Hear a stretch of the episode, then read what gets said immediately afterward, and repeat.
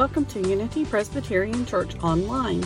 This week in worship, Pastor Dana takes a look at the parable of the wedding feast and how pride can hinder us from a relationship with God. Let's listen. In 1984, Tina Turner released a hit song titled What's Love Got to Do with It? This is a picture of Tina Turner in that album, and you may be familiar with that hit from the 80s. But well before Tina Turner took these lyrics and made it a hit, it passed through several hands. It first went to Cliff Richard, who was a British pop star, and he took one look at these lyrics and he said, There's no way I'm performing this song. It then went to Phyllis Hyman, and she looked at the lyrics and wanted to perform it, but her label wouldn't let her do so. It then went to Donna Summer and it sat with her for three years and she never performed it. It then went to a British pop star band. They performed it, it was a complete flop. The band disbanded. Tina Turner gets, a, gets these lyrics and she puts a unique spin on it. And it goes number one. It was the number one hit in the top 100 for three consecutive weeks in 1984. Eventually, this song was inducted into the Grammy Hall of Fame. This song earned Tina Turner her third Grammy Award. In 1993, the title of this song was the title of her biographical film that detailed her life. And you may be familiar from watching that movie or from just knowing a little bit about her story. The movie portrays Tina falling in love with her husband, Ike Turner, and enduring years of physical and mental abuse as they continue to rise in fame. You see frame after frame of Tina Turner trying to please her husband and balance this successful music career. When you look at the lifestyle that they were living, the abuse, the control, the manipulation, it becomes clear that there was confusion about how to be in a loving marriage. It's clear that there was a misunderstanding about the true meaning of love, how we're to treat one another in a loving way. In fact, it depicts a relationship that is void of love. And that's where the title and the refrain of this song comes in. What's love got to do with it? It becomes pretty appropriate and fitting for her relationship. It's a pretty sad song. It's a pretty sad story about two people who are missing out on one of life's greatest things love, a shared love, a self sacrificing love, a type of love where humility is present, where you aren't elevating yourself, but rather you're elevating your partner you're lifting up the other person in that relationship because you truly want to see them happy, because you truly want to see them living their best life.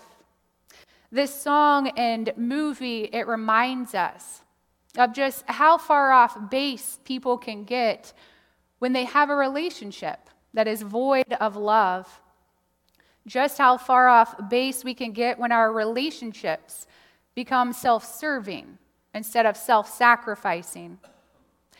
Tina Turner's hit song, What's Love Got to Do with It? And really her whole story, it reminds us that love has to be present in all of our relationships, not just our romantic relationships.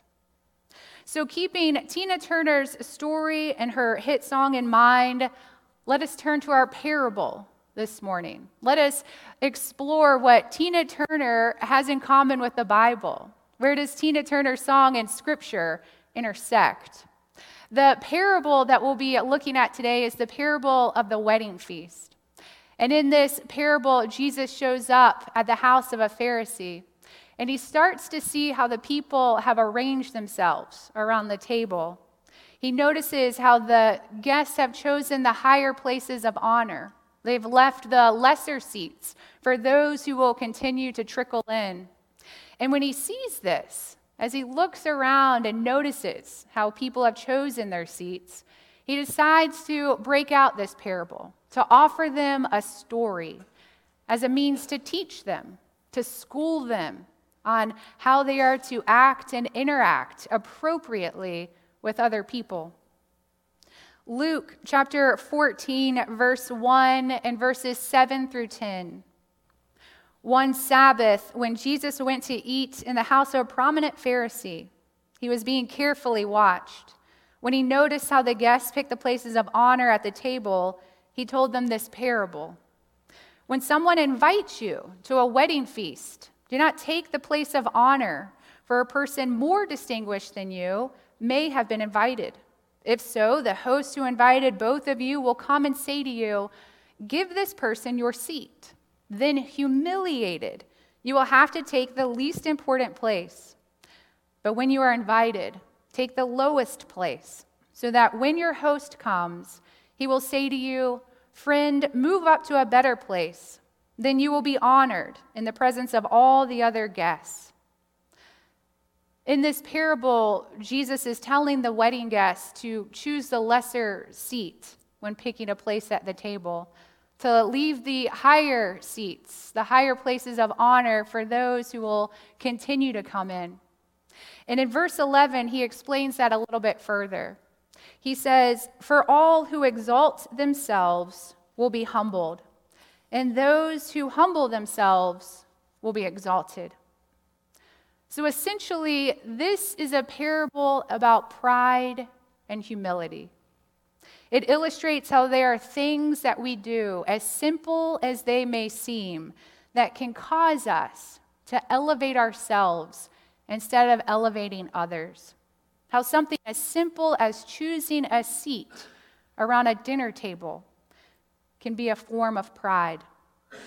As the parable continues, Jesus details other ways in which pride has manifested itself at this dinner banquet. How we're even down to who was invited could be viewed as a form of pride and arrogance. Luke chapter 14, verses 12 through 14.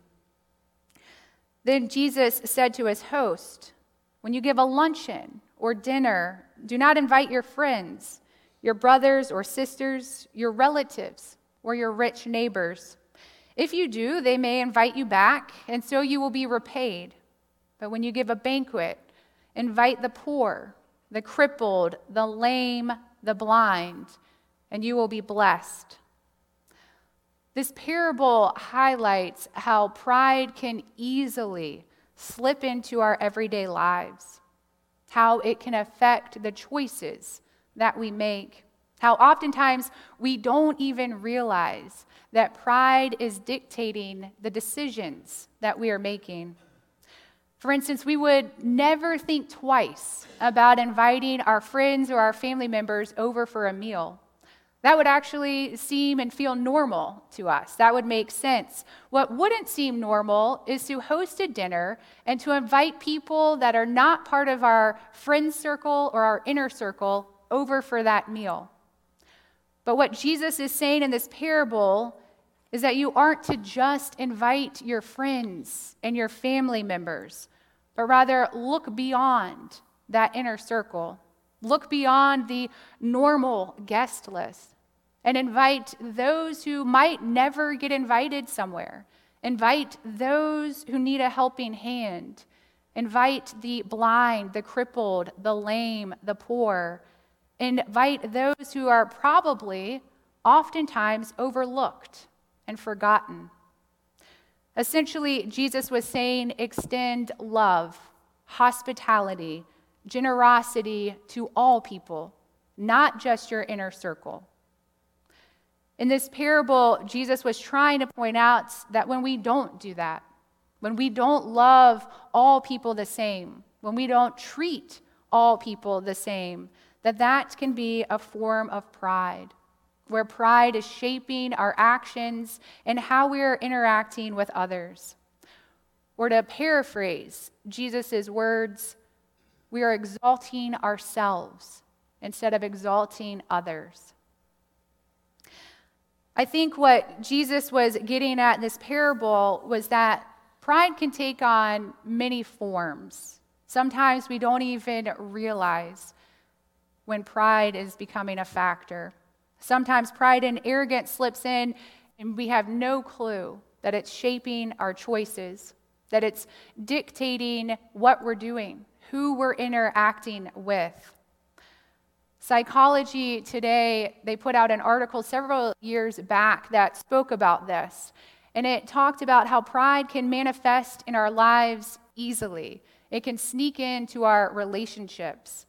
It was the 15 faces of pride, and it listed the 15 forms that pride can take on in our lives. Here's a list of those forms the first one is assuming that you already know something when someone is teaching. So, this is when we immediately tune someone out when they start teaching or preaching a sermon about a topic that we might be familiar with. This is when we assume that we already know everything that there is possibly to know about a particular topic.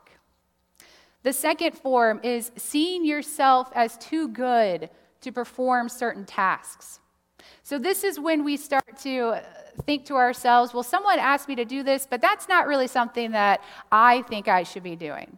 And I'll give you I'll give you an example of this. When I was a little girl, my parents, they would ask me to go and wash the dishes. And I would put my hands up like this, and I would show them both sides to make sure they saw them really well. And I would say, These hands were not made to wash dishes. Now, that was a cheeky way to get out of my chores for that evening, but it's the same things, thinking that you're too good to perform a certain task. Number three, being too proud to ask for help. Now, there's something to be said for independence. However, there are times where we just have to admit that we don't know it all, that we need help from other people. And I think that there's an old adage about this where men have a hard time asking for directions.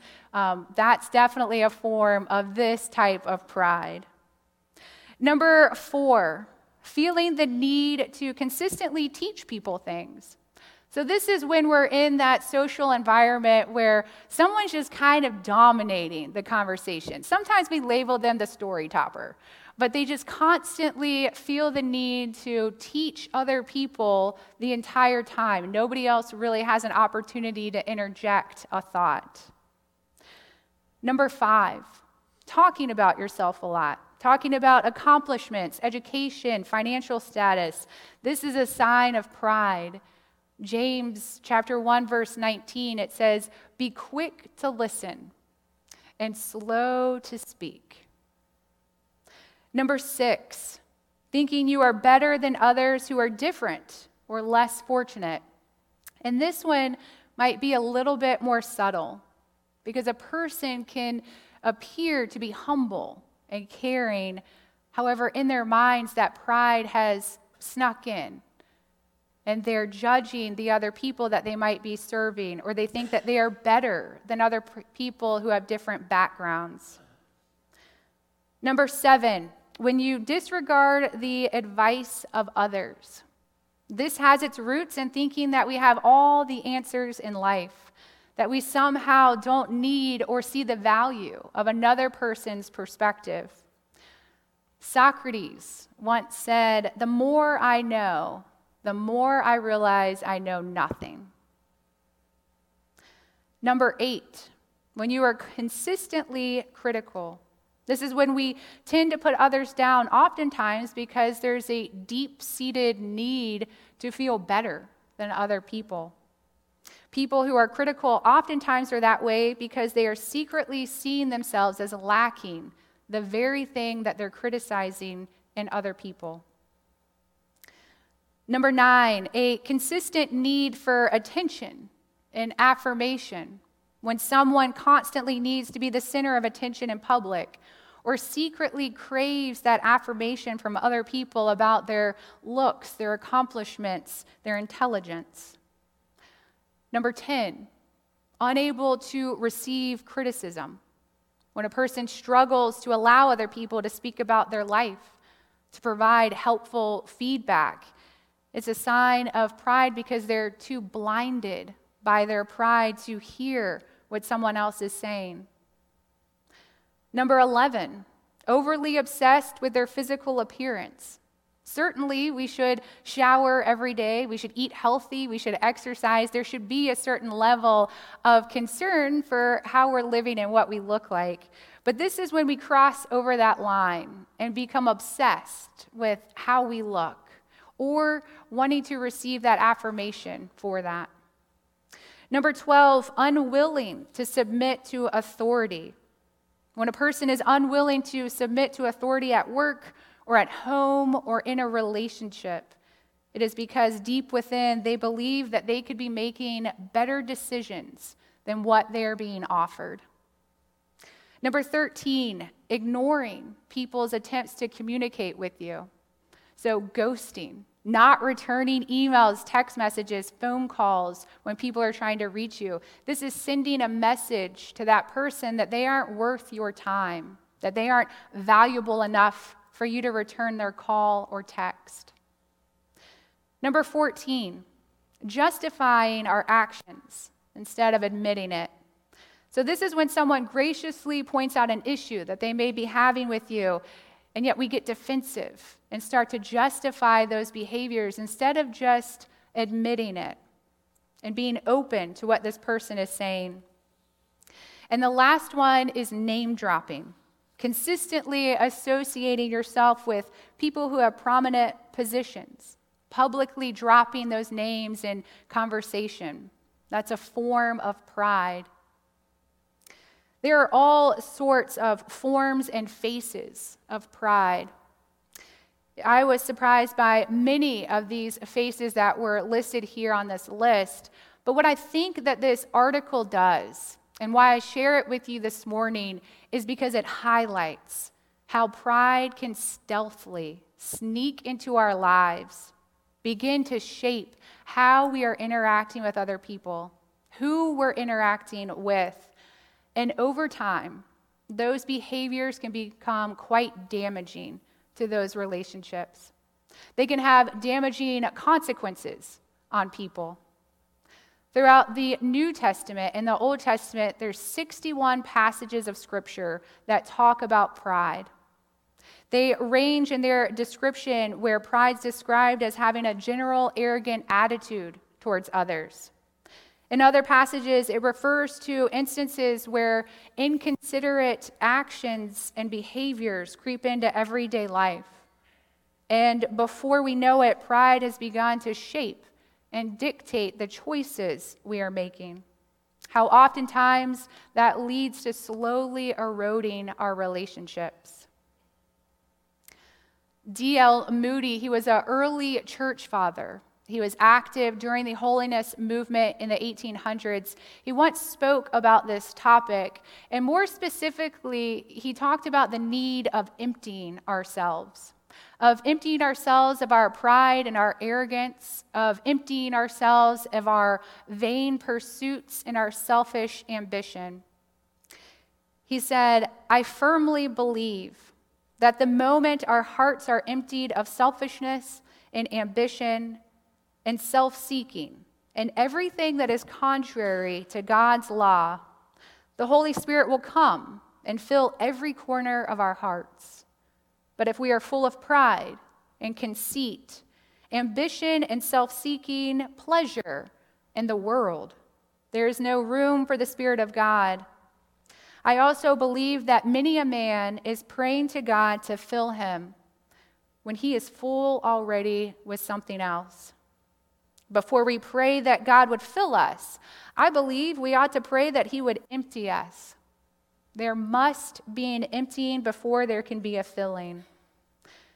And when the heart is turned upside down and everything that is contrary to God is turned out, then the Spirit of God will come.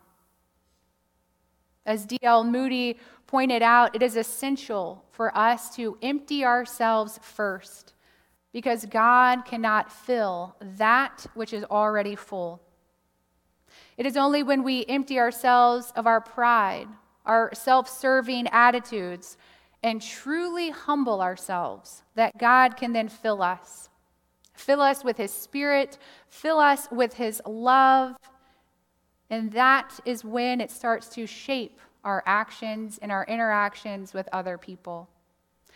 And this is where Tina Turner and the Bible come in into connection. This is where scripture intersects with Tina Turner's hit song, What's Love Got to Do with It?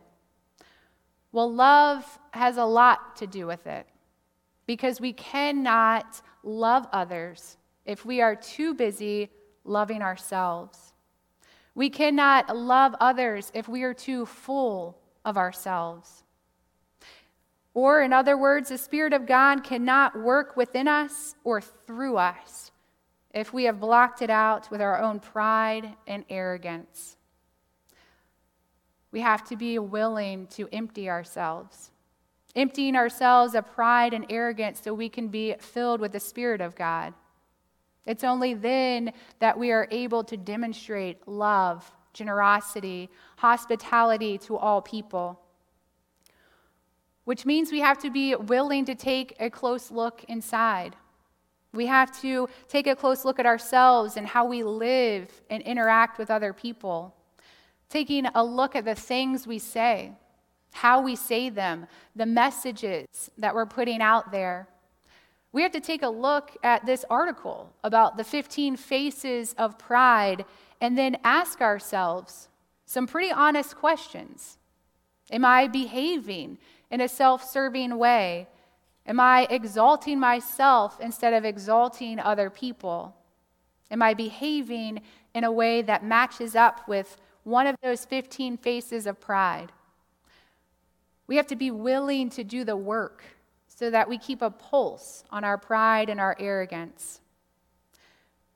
We can go through our whole life putting ourselves first where our ego, our pride, our arrogance, it takes the front seat. And as a result, we can watch our relationships suffer and slowly erode over time. Or we can choose a different path in life where we take a look at who we are, how we are behaving. We choose to empty ourselves of all the ways in which we are subtly putting ourselves before other people. We can choose to empty ourselves of our prideful thoughts and behaviors so that we can then be filled with God's Spirit. For it's only after we have emptied ourselves of self love that we can then be filled with God's love.